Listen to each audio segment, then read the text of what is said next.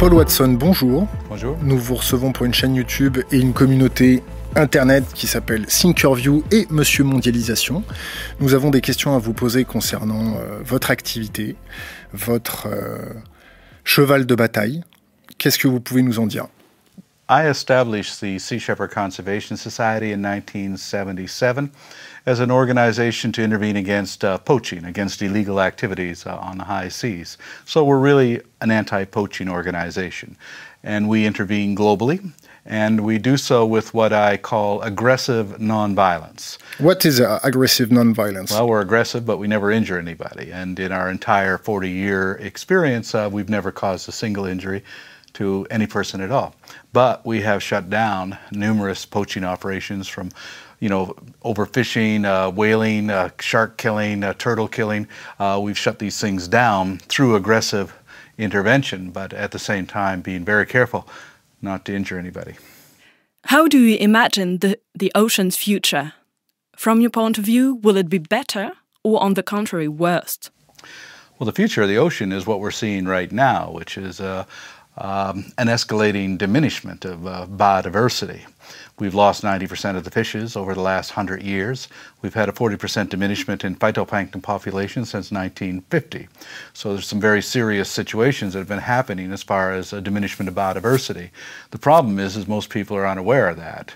Uh, by twenty forty-eight, according to Doctor Boris Worm of Dalhousie University and Doctor Daniel Pauly of the University of British Columbia, who are the two foremost oceanographic fishery scientists, uh, there won't be any fishing industry in, nineteen, in twenty forty-eight because there won't be any fish.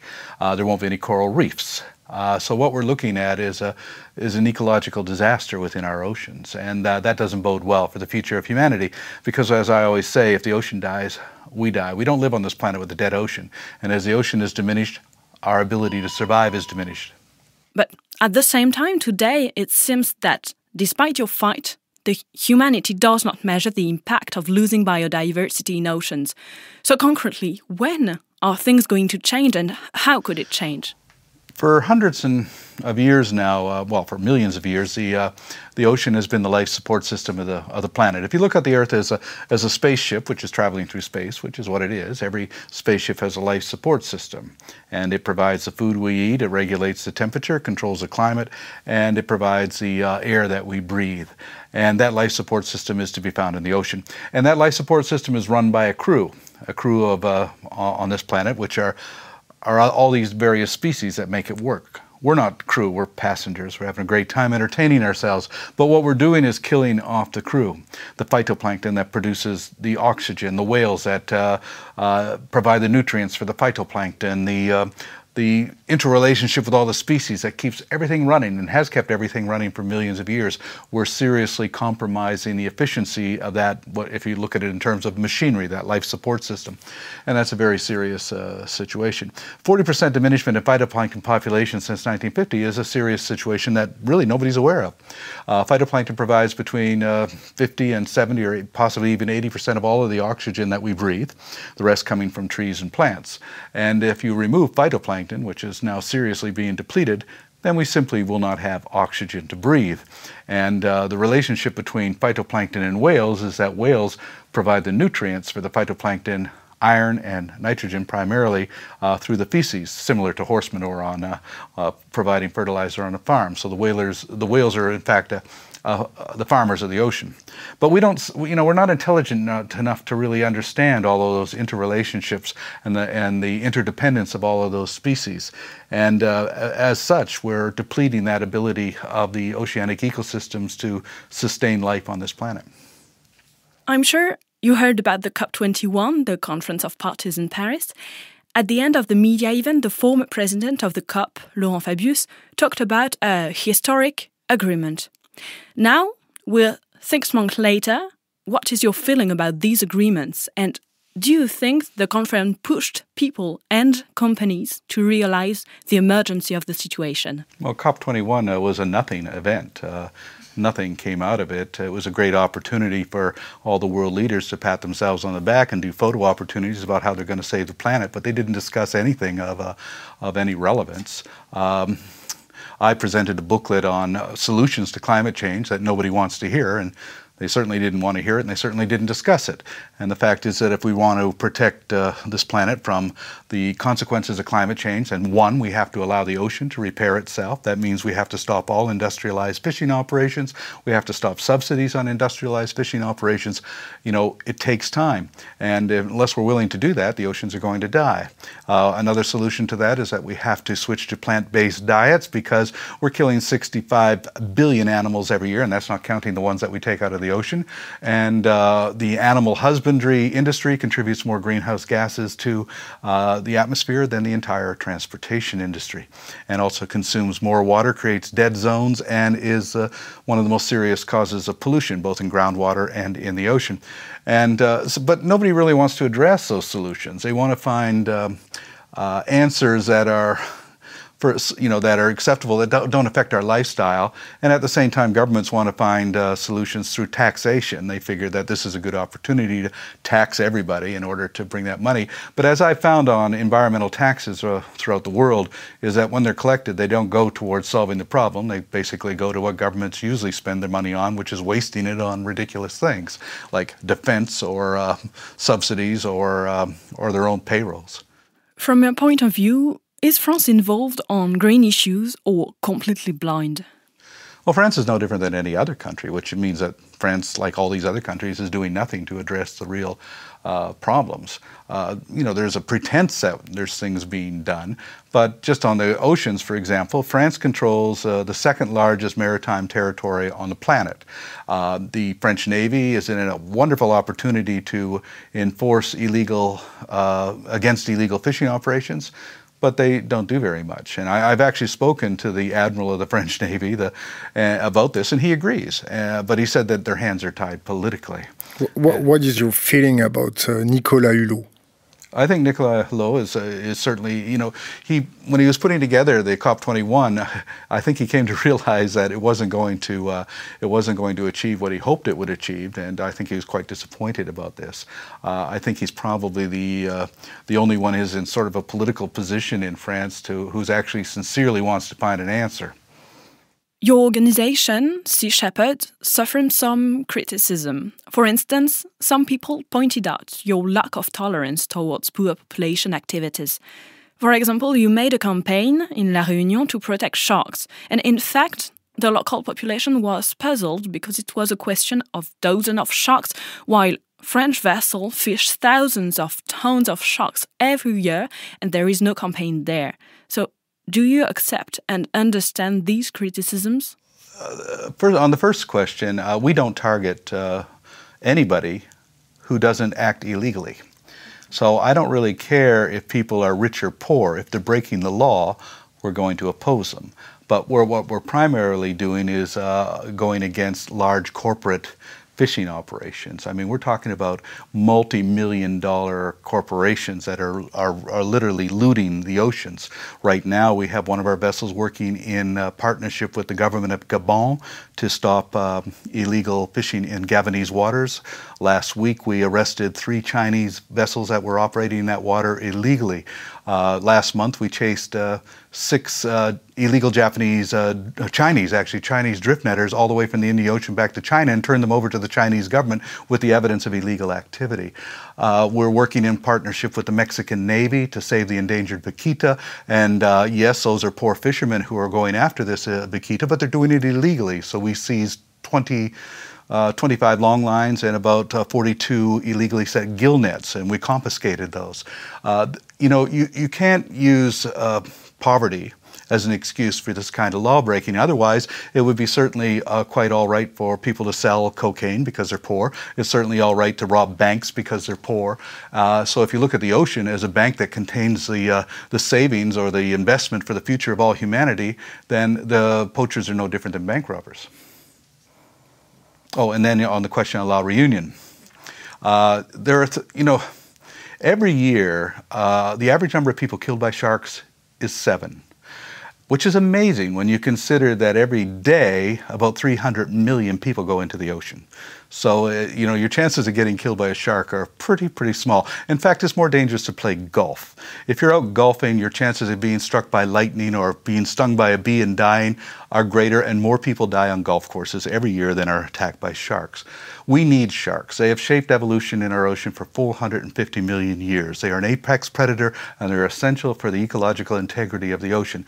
Therefore, there is no excuse for killing them. The problem is, is the three places in the world where shark attacks are more prevalent are Queensland, Western Australia, and La Reunion Island. And what do those three places have in common? They have shark kill programs. That is, they're culling sharks and funded by the government to do that. Now, what does that do? Sharks are territorial creatures. Therefore, when you go in and you kill sharks in an area, you create a vacuum which draws more sharks into that area. And those sharks are by nature territorial and become very aggressive as a jockey for position within that territory. Therefore, those programs in La Reunion, Queensland, and Western Australia are creating aggressive sharks, and therefore the responsibility for the shark attacks now becomes the people who are killing the sharks. The government of France, in fact, is contributing to those shark attacks. And uh, as for the surfers who complain about this, on our advisory board, we are fortunate to have Kelly Slater, who's the probably the foremost surfer in the world. And I think Kelly's advice to the surfers at La Reunion was quite appropriate. He said, uh, if you're afraid of sharks, then stay out of the ocean. You don't belong there. Do you think Greenpeace has enough power to influence political decisions in Australia? Greenpeace is a business, just like the World Wildlife Fund is. Um, they're there to sell feel-good feelings. Join Greenpeace, you're part of the solution. You're not part of the problem. Last year, Greenpeace brought in three hundred seventy-five million euros. They spent one hundred seventy million euros to get that money. It's an investment for a return. Um, you know, they had three ships that do very little. Last year, Sea Shepherd brought in twelve million euros. We have nine ships out there all the time. And uh, so we're doing more on less, because we realized a long time ago that money is not the solution. It's the passion, the imagination, and the courage of the volunteers who are involved. So we spend nothing on raising money, and the monies that we do bring in, we spend on programs, and we accomplish more. It is known that you're not on the same page with Greenpeace, but some of your supporters are both following Greenpeace and you. They perhaps think you're complementary. So could you imagine a partnership, or will you always fight each other? Well, first of all, we don't fight Greenpeace, but we do fight attitudes. When Greenpeace supports the seal hunt, we oppose it. When Greenpeace supports whaling, we oppose them. When Greenpeace supports the killing of polar bears, we oppose them. Uh, they're not on the same side. If you support the commercial killing of seals, you're not on our side. And uh, so therefore, we're going to challenge that. So I'm not challenging Greenpeace on the basis of being Greenpeace. I'm challenging them on the positions that, that, that they're holding, which we're against. That also holds true to the World Wildlife Fund. We work primarily with grassroots organizations around the world. That's where the strength of the environmental conservation movement lies, in that kind of diversity. You know, there are about three million non-government uh, environmental organizations registered throughout the world, and that is the strength of the entire movement. Not the big organizations, but all of these small organizations. They're the ones that are making the difference. They're not the ones with the money. They're the ones with the passion, and those are the ones that we we work in alliance with. What is your feeling about the young generation? Do you think they care about the situation, that they understand, or on the contrary, that they gave up? Well, there's a lot of all of that. Uh, younger people are certainly far more aware today than, than twenty, thirty, forty years ago. I mean, back in nineteen seventy-two, nobody even knew what the word ecology meant. Uh, and certainly people were blind to the real problems. So I think young people are far more aware now. Uh, are they involved? Yes, people are distracted by everything from video games to entertainment or whatever. But I do see a level of involvement probably greater than any time in, in previous history. And uh, young people actually face a very uh, uh, daunting challenge that uh, other generations before them didn't have to deal with. And that challenge is the fact that this might not be a livable planet at the end of this century, and that's going to severely affect uh, you know, their life. So uh, the, the, the obstacles are very real, and sometimes they're quite overwhelming. I happen to believe that uh, when you face an impossible situation and overwhelming odds, you have to find impossible solutions, and I believe those solutions can be found, again, through imagination, passion, and courage. And I'm seeing more and more of that in, in young people. Uh, we have nine ships. On those ships right now, we have about one hundred twenty-five volunteers from twenty or twenty-five different nations. It, it all depends. And so we have thousands of people who want to participate. So there's certainly, I'm seeing the passion of people who, wanting to, who want to get involved. And they want to get involved because when they join our vessels, they can actually get the satisfaction of seeing results for their efforts. They go down, they shut down an illegal fishing operation, or they save X number of whales, or they save X number of turtles on the beaches in, say, Costa Rica. Uh, these are real results, and therefore it gives people not only the satisfaction of doing it, but also the encouragement that they can do more. Because I believe that uh, everybody has the, um, the ability to, to change things, to change the world, and that we encourage that individual initiative, that individual, uh, an individual imagination to find those solutions. Do people on board pay for it? No, no, no. no. Uh, they come on board. They're provided with uh, room and board, and uh, there's they don't have to pay to join. No, the only payment, I guess, is whatever their air ticket is to to join the the ship wherever it is in the world. If it's in Australia, they have to fly to Australia. If it's in Africa, they have to fly to Africa. But there's actually no um, cost involved. In fact, we don't even have a membership within Sea Shepherd. It's um, we have supporters, but we don't have a set membership. Which could be your advice for the young generation? Well, my advice is really for people to follow their passions and to, uh, you know, if they're interested in something, to, to pursue it. Uh, you know, I find that one person championing one cause makes a difference. Uh, because of uh, Diane Fossey, mountain gorillas are survived in Rwanda. Uh, the work of Jane Goodall and Baruti Galtikos when she's protecting orangutans uh, in Indonesia. Uh, these are examples of individuals who make a difference because of their passion. Uh, one man in um, Bermuda, David Wingate, because of him, the Bermuda storm petrel didn't go extinct. I mean, I can't think of anything more, uh, n you know, a greater legacy to leave than the fact that you lived in an entire species was uh, prevented from going extinct. And so I encourage people all over the world when they come to me and they say, well, I'm really concerned about, you know, say protecting jaguars in, uh, in Belize. I said, well, then then do that. You, you know, do whatever you can. Use your imagination and, and, and find ways to get involved and do things like that. So this is what we try to do, is encourage people to follow their own passions. Soon there will be a presidential election in the U S. Uh, for you, who could be the best candidate to defend green issues? There isn't one. There isn't one. That's like trying to choose between, you know, uh, cholera and smallpox, really. Uh, there is no best candidate. Who could be the worst? The worst? Oh, well, you got a choice between an idiot, Donald Trump, or a psychopath like Hillary Clinton. I mean, that's basically your choice. Uh, the problem is that the United States is not a democracy. It's an oligarchy, and they already choose the president before anybody, anybody gets to vote. I personally was backing Bernie Sanders, and I believe that he, he would have won if they didn't rig the election against him. And also the media refused to cover them because the media is controlled by the same people who control the corporations who decide who's going to be president. And uh, so you're not going to really get any democratic uh, representation in a country where the corporations have the final say. And that's pretty much true of everything. For instance, um, Justin Trudeau came to uh, P uh, Paris one month after being elected as Prime Minister Justin of Canada. Justin Trudeau from Canada? Yeah. One month after being elected as Prime Minister of Canada, he came to Paris. And he was all gung-ho. He's going to really do something about climate change. I mean, he's very idealistic, and he brought in about one hundred fifty people with him, and they all sat down, and they were very, very serious, and then he went home.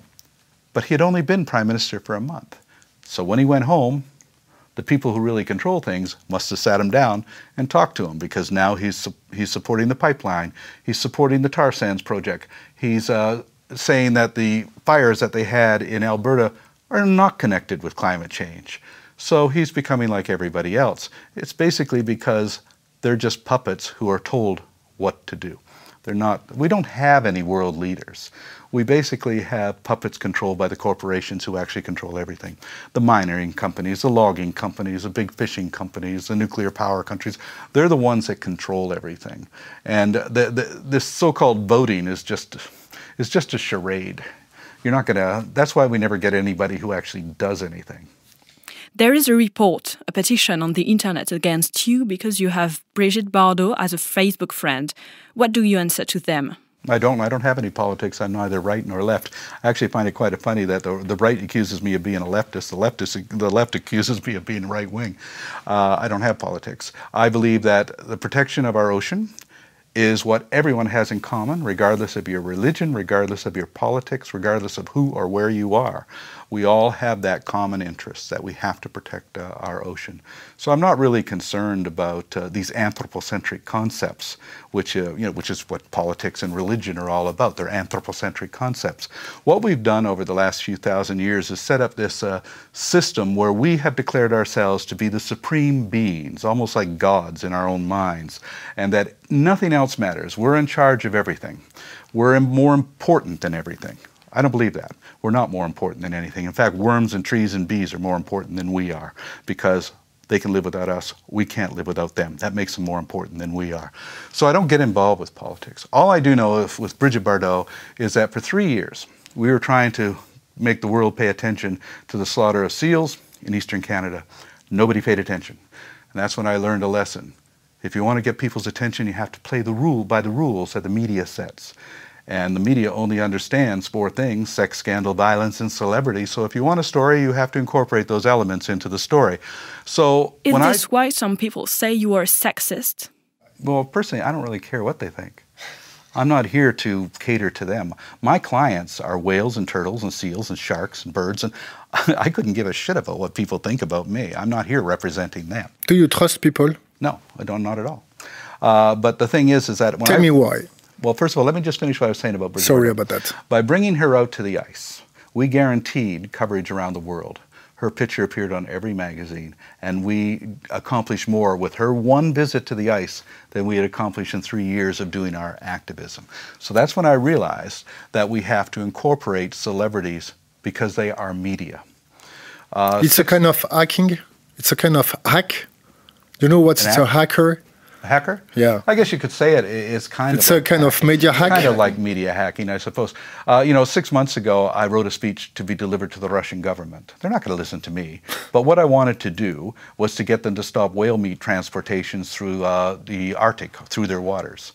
So I wrote the speech. I had Pamela Anderson go to Russia and deliver the speech. They not only listened to it, they gave her a standing ovation, and they acted on what we asked them to do. Why? Because Pamela Anderson is a form of media. And uh, so we use celebrities, and they allow themselves to be used as a form of media. So that's why we, uh, we deal with them. And I'm really not interested in what the politics of those celebrities are. I'm interested in the fact that they are, just like a television station or a newspaper, a means of delivering a message. What is your opinion about Putin? He's just like another world leader. I don't have any... Is he a puppet? They're, well, they're all puppets of others, you know. Uh, Putin's probably less of a pup- puppet based on, you know, the fact that he's a dictator in of, of himself. But who knows who's pulling the strings there? I don't know. Uh, I do know that uh, no real change comes through politics, whether whatever that system of government is. Uh, they are all indebted to um, the economic status quo. They're all into short-term investment for short-term gain. Uh, without very, I don't, I, I can't think of a single political leader in the world who looks forward one hundred years from now and says, what's this world going to be like because of what we're doing right now? I don't know a single one of them that's doing that. What is your opinion about the no growing? Well, you know, no species has ever survived on this planet outside of the three basic laws of ecology. The first is the law of diversity. The strength of an ecosystem is with diversity within it. The second is the law of interdependence, that the species within that ecosystem are dependent upon each other. And the third is the law of finite resources. There's a limit to growth, a limit to uh, carrying capacity. What we humans are doing right now is stealing the carrying capacity of other species. They have to disappear to make room for more and more of us. But what that does is diminish interdependence and diversity, which can l- lead to a collapse of the entire system. Even if it, it's happened, if if we're going to live a collapse, what's going on? What's what will happen? What will happen in a collapse? Yeah, yeah. Civilization will cease to exist. We may go extinct. It's uh, quite simple uh, because uh, we cannot survive without oxygen, we cannot survive without food, and we cannot survive without runaway with run, runaway climate change. So we, we don't survive. That's really what the final consequences are. The only way we're going to survive is to learn to live in harmony with all the other citizen species on this planet. We, all, we have to uh, appreciate and understand the role that they play, the role that whales play, the role that fish play, the role that birds play. They all contribute to this life support system. We can't continue to act like we're the only species that matter. What could you tell us about the Cousteau team? Let's start with the captain, and that, what about the youngest team? I knew Jacques Cousteau. I Me met too. him on many occasions, and uh, I think that he was a man ahead of his time. He certainly uh, contributed a great deal to the worldwide education on, uh, on marine uh, ecosystems. Uh, so as an educator, he was quite, uh, he, he really contributed a great deal.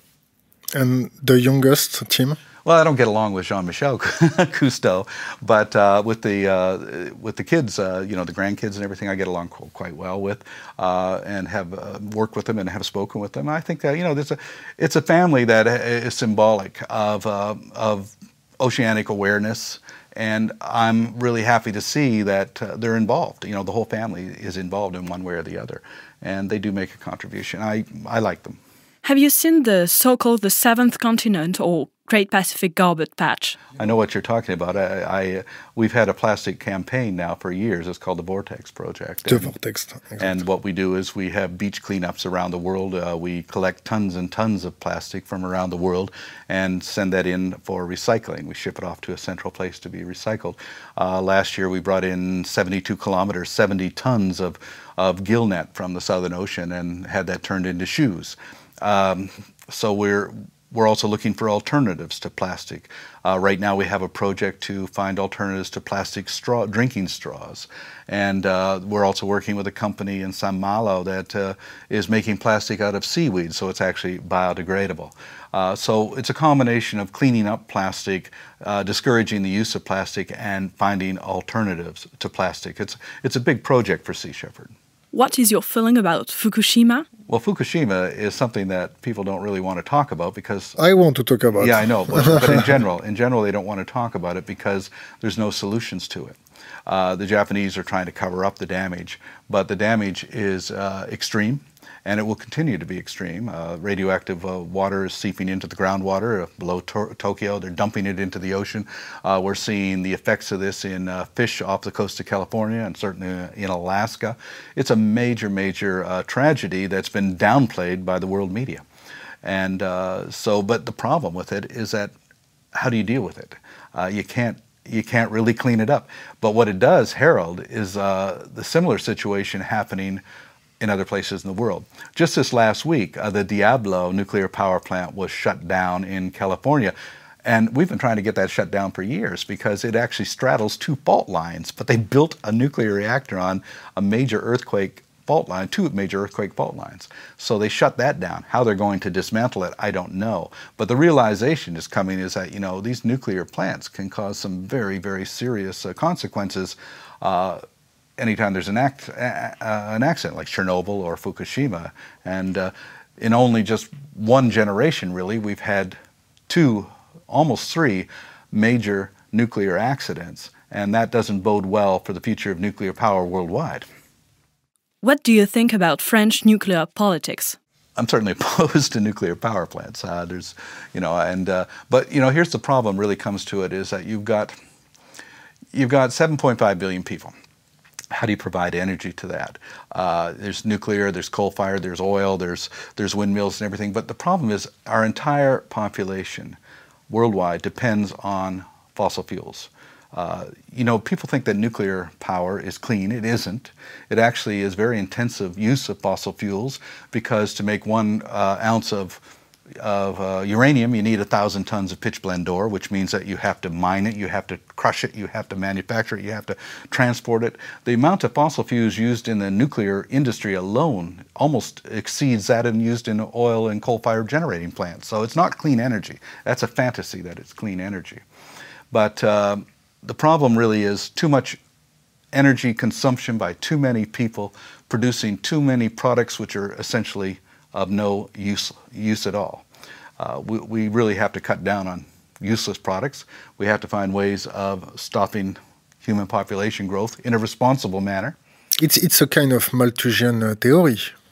Yes, but... What is your opinion about that? Well, it is. I mean, but the population will not grow beyond twelve million, twelve billion. That's the limit because it'll crash before then. It just isn't. The planet simply cannot Sustain. Sustain twelve billion people. It's not going to happen. And that's going to happen before the end of this century. It's going to crash. And uh, I'm absolutely convinced about that.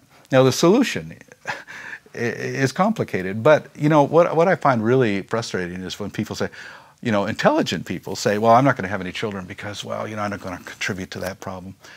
But they, they represent less than three percent of the entire population, the people who actually are aware enough to say that. And uh, I always say there people probably should have children because, you know, otherwise we're just raising generations and generations of people who have absolutely no awareness, awareness at all. In fact, I think they made a great movie about it called Idiocracy, where five hundred years from now we live in a world of stupid people. But the the thing is, is that there there are no easy solutions, but solutions have to be found. And I think that we also really have to concentrate on uh, lowering our levels of consumption of materials. And uh, instead of third world nations trying to become first world nations, first world nations should be looking at lowering ourselves to a lower level of consumption. Are you, are you aware about uh, the so-called theory? His name is peak oil. You know peak oil? Peak oil, yeah. yeah. What is your opinion about it? It's a theory, it's a what? Well, there, it's a finite resource. It's, it's going to crash. And right now, we're already seeing uh, utilization of fracking and uh, other technologies to extract less and less of what's available.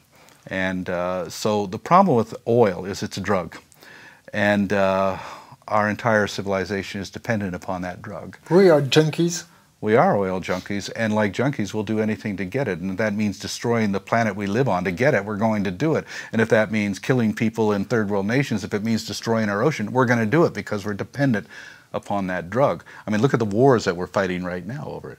By twenty thirty, we'll be probably in a major war over the Antarctic continent because that's the last untapped reserve of not just oil, but also cobalt and, and uh, other, other coal, for instance, two hundred Uh, meter seams of coal going through the trans-Antarctic mountains. It's untouched right now, but they'll go for it. And when they do, you're going to see major uh, military uh, adventures in Antarctica. So the wars of the twentieth, the twenty-first century will be wars over resources, and not just you know oil, but also water. We're going to have some very serious uh, conflicts over water availability. So in a certain way, uh, global warming help. Uh, big corporation to find oil in uh, Antarctica. Oh yeah, well it's going to make it easier. It's making it easier to exploit oil in the uh, Arctic. It's also going to open up fisheries. It's going to open. They, they see all of the benefits. That's what they actually say. Well, you know, you environmentalists, you see that the glass is half empty. We see it as half full. We see uh, we see uh, global warming as something that is going to help us economically. And that might be so for a brief period of time, but it's going to destroy us ecologically. I mean, yesterday, Uh, the temperature in Tehran was one hundred sixty-five degrees Fahrenheit. That's what, seventy-two degrees Celsius. I mean, who can live in in, in that kind of a situation? You know, and uh, we're seeing evidence of global warming around us all the time, or of climate change, and yet still the major mainstream media is denying that it's a real problem. It is a real problem. It's going to be increasingly more of a problem. Do you think the public opinion would change its mind about green issues if we were able to present an ecological plan which would be economically viable? Well, which make money.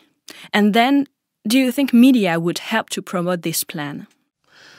Well, certainly people would embrace um, uh, ideas which are presenting alternatives that are going to make money for people, but also you have the suppression of those ideas by oil companies and other companies which uh, see these as barriers to their own particular profits.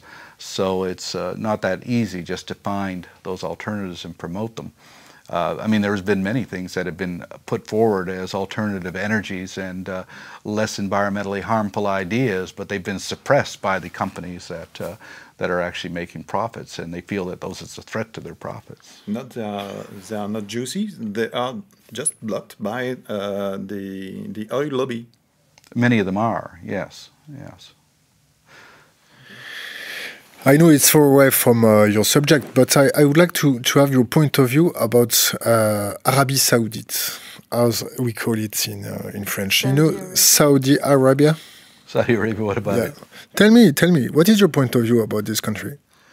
Well, I, I, it's, it seems to me there's an incredible hypocrisy in that, for instance, the United States uh, is uh, condemning uh, Islamic uh, practices in Syria, Iran, uh, you know, and uh, very Afghanistan, but embraces Saudi Arabia. And the only reason they do that, of course, is because for money, uh, because Saudi Arabia is an economic partner. So in because they share the same economic views, anything is anything is justified.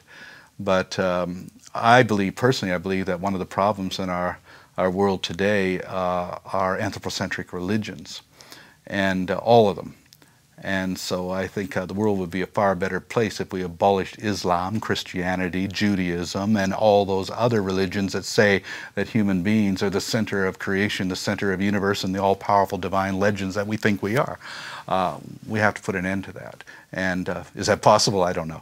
But I do know that uh, that is a route to a lot of the violence and destruction uh, on this planet.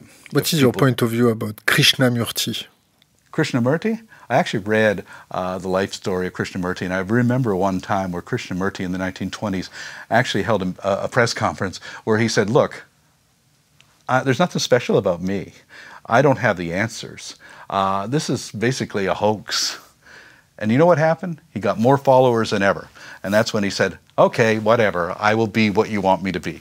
But he realized the whole thing actually made no sense at all. There are no gurus, there are no priests, there are nobody, there's no people who have special answers. I have a question on boycott, because since you said that the, everything is about economics, and boycott is, a, is an economic weapon, because people can have an impact on the economy, uh, do you advocate um, boycott? Well, yes and no. I mean, the problem with boycotts are they're, they're very difficult to uh, organize, very expensive to organize, and um, also it's hard to stop them once they start. Uh, but uh, it is a valid economic uh, weapon. Yeah, there's no doubt about that at all. I mean, the first boycott I ever participated in was with Cesar Chavez's uh, boycott of California grapes uh, back in the in the nineteen sixties, which I found to be was quite effective. You know, in order to get uh, rights for the farm workers uh, in California. And uh, so Cesar Chavez did achieve quite a bit through uh, the boycotting of, uh, of grapes. And uh, so that was my, my first experience with the effectiveness of boycotts. There is an increasing number of people that have chosen to be vegetarian, flexi-vegetarian or vegan. Many of them changed their way of eating and living because of sanitary and ethical scandals. Do you think that changing our eating habits helps to fight for saving the planet and its biodiversity? I absolutely do believe that. Uh, my ships have been vegan vessels since two thousand and vegetarian vessels since nineteen eighty, and uh, because I believe that we have to set an example, that uh, we can't save the world by being part of the problem. Uh, forty percent of all of the fish taken out of the ocean is fed to pigs and chickens and uh, farm-raised salmon. When you eat a hamburger, you're actually eating a fish. Uh, so we're literally eating the oceans alive. We're killing sixty-five billion animals every year uh, on factory farms around the world. Uh, we're feeding more uh, fish to, you know, for instance, to our chickens and uh, are being eaten by albatrosses and, and puffins. Uh, pigs are eating more fish than all the seals in the North Atlantic. I mean, this is just completely unnatural behavior. And I do believe that uh, the humanity can sustain itself quite uh, healthily on uh, plant-based diets. Uh, they produce, uh, use less water, produce less uh, greenhouse gases, are uh, less of a source of pollution than uh, than animal products. So yeah, that we we very much com- uh, promote that, but we do it for environmental reasons. Uh, we're not, you know, there there's many ways that people uh, promote veganism. It's ethical or for their health, uh, but we do it for environmental reasons. Do you think insects would be part of the solution? Well, we, you know, I, I know I've been in Africa and I've seen, it's been a long time. I mean, they eat flies on Lake Victoria. I mean, they eat grubs. I mean, that's, but I, I think we have to understand that insects serve an incredible, uh, incredibly important purpose doing what they're doing. This planet is sustained and kept healthy by bacteria, plankton, and insects. Uh, and uh, we need them doing what they're doing. Uh, the bees, making sure the, the plants are pollinated, uh, worms and ants and that, aerating the waters. They're basically the custodians of the planet, and we need them to, to, to do that. Um, I don't say that that everybody in the world is going to go vegetarian or vegan, whatever. I'm just saying that it certainly is an alternative, and especially for first world nations where there really isn't a necessity to be eating steak and chickens and everything every single day. Uh, I mean, you know, it's very difficult to to go when you go to into any city to find a restaurant where you can actually get a decent meal now, but. Uh, we're finding more and more that there are becoming places where you can do that, and uh, people are discovering more and more that you can sustain yourself quite healthily with a, on a plant-based diet. Do you think the delphinarium model as the Marineland, where sea mammals are kept in captivity, is going to its end? We've been working on closing down uh, dolphinariums for decades, and we're making a lot of progress. And we're suing Marineland now in Antibes, and but we're also uh, uh, working to uh, shut them down worldwide. Uh, right now, there's sixty-five. No, excuse me. Uh, yeah, there's sixty-five um, orcas in captivity. Uh, one hundred sixty-five of them have died in captivity, and so what we're working is to uh, to get those sixty-five that are still there free, and are, we're advocating uh, sea pens to do it. It's really a form of slavery. And it also, it's just like when, you know, they raided Africa and they killed people and then took the survivors as slaves. We're doing the same thing in Japan. We kill hundreds and hundreds of dolphins and we take the best ones and, and put them in dolphinariums to amuse people. Uh, they don't belong there. These are extremely intelligent, uh, sensitive, uh, socially complex, self-aware sentient creatures, and uh, we should give them the respect that they, they, they deserve. They're not here to do silly tricks for human human beings' amusement. The last question. Um, have you got some questions to ask to us? Mm, what is it that you're trying to, um, what kind of information you're trying to get across? What kind of message you're trying to get across? We just try to make people talk to each other. Mm-hmm. That's it. Well, that's certainly, you know, uh, encouraging dialogue on all of these issues is uh, is is important, and we need more people to make the, to discuss these things. Also, we need people to discuss these things in a manner that isn't so confrontational all, all, all the time.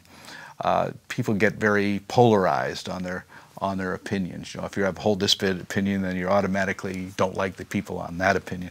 Uh, that's another problem with human beings, is that we have this uh, nationalism, which springs from probably primitive tribal impulses. I don't know. I know a few years ago I got an insight into this because uh, we went, there's a restaurant in the United States, there's a big one called the Medieval Times, and you go there and you have a medieval meal and you get to see knights jousting and things like that. And uh, and you're sitting there, they, you don't have any choice where they sit you. So you get to sit in the blue section, the green section, the black section, whatever. And what I observed there is that they sat us in the blue section. Within twenty minutes, everybody in the blue section hated everybody in the green section. Everybody in the green section didn't like anybody in the red section as they're cheering for their knight. In other words, what we saw there was nationalism arising out of, for no reason at all.